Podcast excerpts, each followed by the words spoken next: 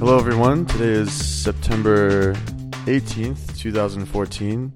My name is John Niggle. I'm a client manager at InTouch Manufacturing Services, and I'm here speaking today with Megan Young, who is a fellow client manager at InTouch. And today we're going to be talking about cookware inspections and why they're important to the manufacturer.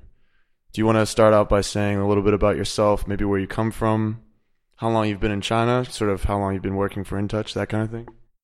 Hi, Megan um, from Dallas, and uh, I've been in China for in total about two years, and InTouch for about a year now. Okay, great. So let's get right into it and start off with the first question, which is what kinds of cookware products have you dealt with before? What kinds of experience do you have with cookware? Um, I've worked with traditional cookware like pots, pans, knives, but I also do a bunch of work with kitchen accessories and more and more small electrical appliances that are used in the kitchen. Okay, cool. What are some general signs of low quality that you've seen with cookware products during inspections?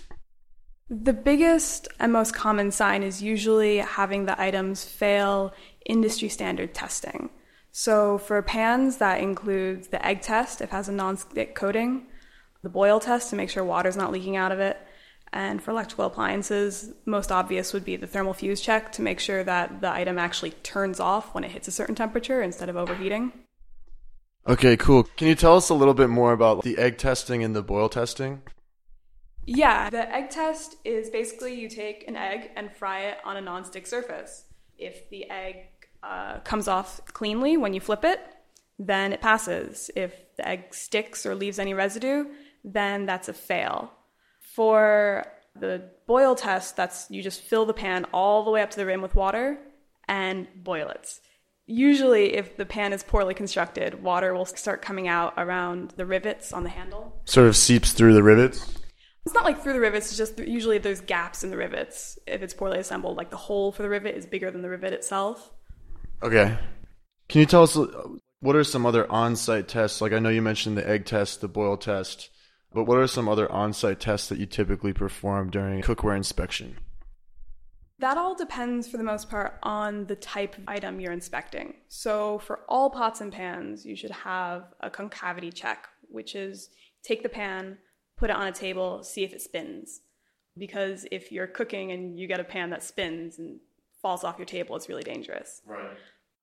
If you have a pan that has been impact bonded, you want to do a dry boil test to make sure that you don't have molten aluminum like oozing out the bottom when you use it. Mm-hmm. For anything with a glass lid or a glass door, anything glass, you want to make sure there's some type of impact testing and fragment checks. So for the impact testing, and the fragment check, is that sort of like a safety? Is that sort of like a test that you would do for safety, or what would be the purpose of doing that kind of testing? Yeah, it's definitely for safety. The impact test checks the actual strength of the glass and also it verifies whether or not the glass has been tempered, which most cookware needs to be tempered. Okay. So, what are some common causes for poor quality in cookware products that you found with your experience? Causes for poor quality are pretty much the same for cookware and other items. The first being poor or sloppy assembly. The factory just puts it together poorly. The second being substandard materials.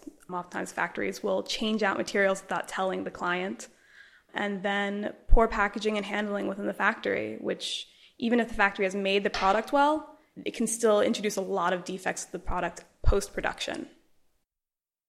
Okay, so when you're checking the packaging, like what kinds of things could the factory do that could potentially harm the item, either during the process of packaging the cookware or maybe during shipping? Like, what kinds of things could they have done that would result in some quality issues there? Well, they could choose crappy cardboard. So you can specify the ply of the cardboard to make it thicker, more protective. Depending on the type of item you have, you need to package them differently. So if you have a big, large glass bowl, you need to put something inside of it to make sure it doesn't like shatter if force is applied when it's in the packaging. A lot of times we see packaging that's just too small for the item. So if the box gets jostled around, you'll end up with dents and deformed pans. And what are some, I know aside from just what you've mentioned about the packaging, what are some of the potential consequences of poor quality with the cookware themselves, with the cookware products? Well, poor quality in cooking products can lead to a lot of safety risks. So, if an item fails on site testing, it indicates there's an increased risk of the item failing or causing physical injury to the consumer. So, if the item falls apart while in use and you have hot liquid or hot food inside this container, you can get all over. You get burns you can get cuts from broken glass all sorts of things.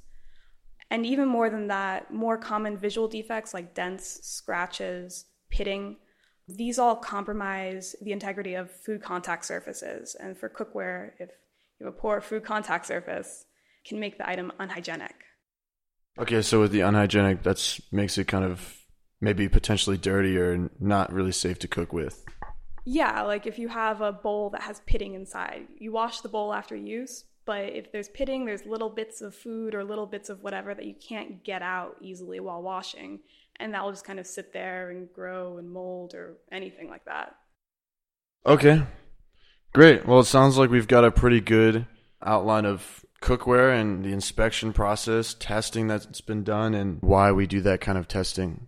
And what does that mean for them when they're going into Kmart or they're going to Sears to buy a product? What kinds of testing should be done and what makes that product, you know, verifiably safe for use? I want to thank Megan for coming out, making it here for our our podcast today. Thank you. Yeah, no problem. And I wanted to remind you guys as well to check out our YouTube channel, check out our Facebook page, become a fan, and our LinkedIn page as well and visit us on our website at www.intouchquality.com. Thank you.